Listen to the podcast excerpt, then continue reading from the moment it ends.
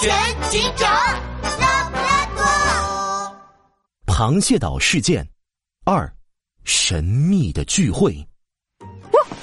渡边警员，你去打听一下螃蟹大神的传言是怎么来的，我来调查螃蟹岛地震的原因。我们一定要揭开这场骗局。哎呦呦，包在我身上！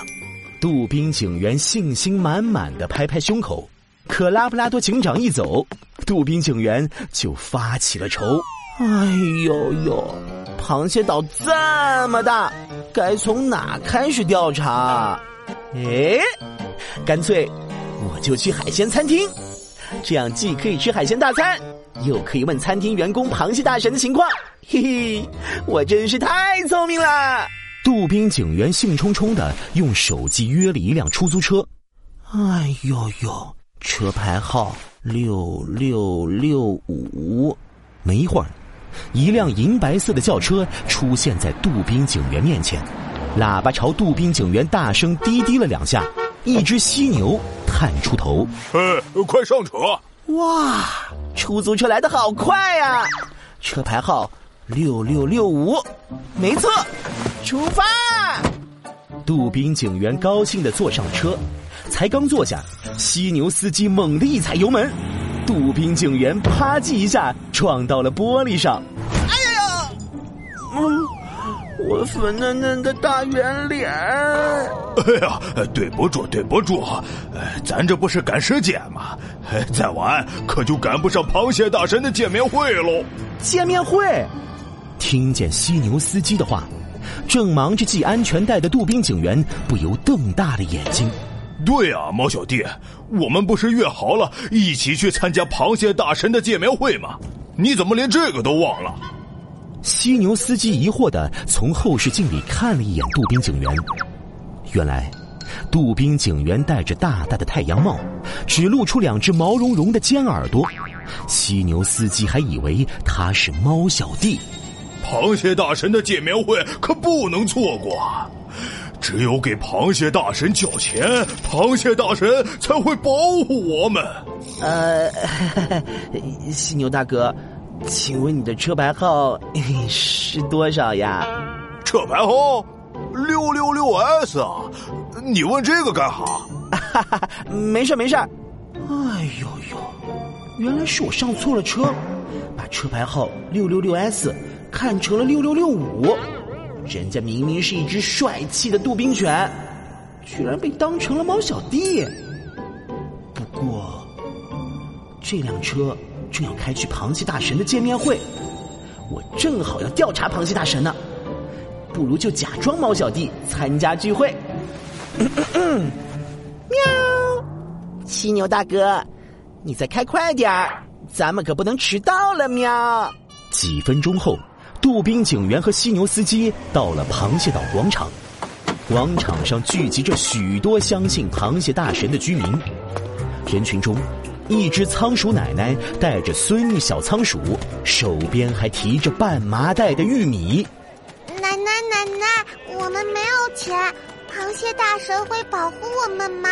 别怕孩子，我们把家里的全部粮食都送给螃蟹大神，他一定愿意保护我们的。看到这一幕，渡边警员气得尾巴甩得砰砰响。哎呦呦，气死我了！居然有这么多人相信那个什么螃蟹大神，哼！我得赶快揭发这场骗局才行。就在这个时候，前头响起一阵欢呼：“你们快看，来了！来了！来了！啊！谁来了？谁来了？”渡边警员朝前头看去，一只椰子蟹出现在广场中央，手里举着一个画着螃蟹图案的大箱子。啊！信徒们，神通广大的螃蟹大神告诉我，只要岛上每一个人都信仰螃蟹大神，螃蟹大神就会保护这座岛，让大家免受可怕的地震伤害。大家争先恐后地把手里的钱财、钞票、粮食投进椰子蟹的大箱子里。渡边警员趁机走到一旁，悄悄地掏出手机。哎呦呦，这个椰子蟹肯定就是背后捣鬼的人，我要赶快通知拉布拉多警长。螃蟹岛资料室里，拉布拉多警长正在翻查资料。果然和我想的一样，螃蟹岛经常地震是因为它的位置处在大陆和海洋交界的部分，这个部分的地区很容易发生地震，像是日本也经常发生地震。不过这些螃蟹岛所有的地震资料里根本就没有提到什么螃蟹大神，这个螃蟹大神到底是怎么来的呢？这时拉布拉多警长的手机突然发出了震动。我是拉布拉多警长。拉布拉多警长，是我。哎呦呦，我知道这个螃蟹大神是谁传出来的了，我拍给你看。拉布拉多警长点开杜宾警员发来的视频，视频里信徒们把钱财都交给了一只椰子蟹。拉布拉多警长目不转睛地盯着视频，视频的结尾，椰子蟹一边认真的祈祷，一边摘下自己手上的大金表，也投进了箱子里。拉布拉多警长，这只椰子蟹很可能就是制造螃蟹大神这个骗局的人，你快来和我一起把它抓起来呀！等等，杜宾警员，这只椰子蟹看起来非常迷信，他还把自己的金表也投进了箱子里，事情应该没那么简单。哎呦呦，对哦，可除了椰子蟹还能有谁呢？听到拉布拉多警长这么说，杜宾警员也有些犹豫。就在这时，人群里突然传来了一阵哭叫声。喂，你们怎么可以把这种破玉米献给螃蟹大神？螃蟹大神要的是金银珠宝还有钞票，惹螃蟹大神生气，小心地震降临。